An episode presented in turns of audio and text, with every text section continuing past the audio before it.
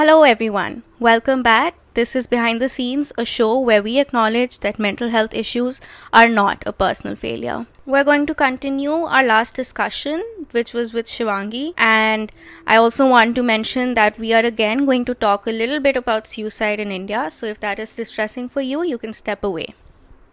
Shivangi brought up multiple points about how the mental health care in India fails to be inclusive and adequate for those who need the services. One of the biggest takeaways from the interview was the lack of funding for mental health resources in India. According to Budget 2021, there has been no indication of any allocation or increase of funds for mental health services. Finance Minister's speech didn't even mention mental health. WHO statistics indicate that about 75% Indians suffer from some sort of mental disorder, 56 million suffer from depression, while 38 million have anxiety disorders.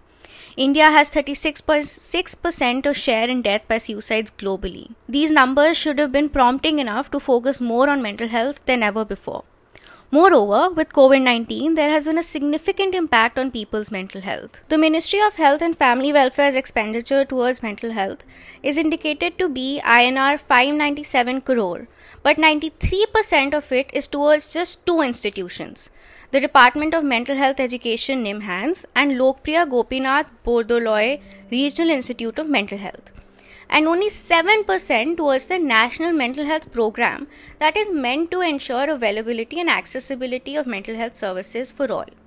The average availability of psychiatrists in India is 0.75 per 100,000 people and it is variable across the states. Another important part of the discussion with Shivangi focused on the power relations between the patient and the caregiver, wherein the caregiver's biases and personal perceptions impact how they treat the patient. That is not to say that the caregiver should be quote unquote neutral, because that's not possible. Instead of trying to be neutral, we need to integrate inclusive sensitizing workshops for the healthcare workers so that they understand the context of where a patient is coming from and can inculcate empathy in their therapy and care work. Lastly, we should also emphasize that mental health care doesn't end at access to a psychiatrist. Instead, that is just the beginning. Proper care involves building support systems for those in need so that they have multiple avenues to ask for help. Research has shown that having a social support system can have a positive impact on your overall mental health, especially for women, older adults, patients, workers, and students.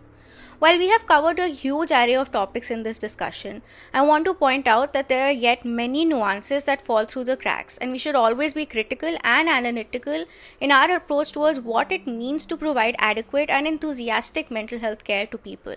Most of my information has been taken from one article by womensweb.in as well as another article by Mental Health First Aid USA. Thank you so much for joining me for this episode.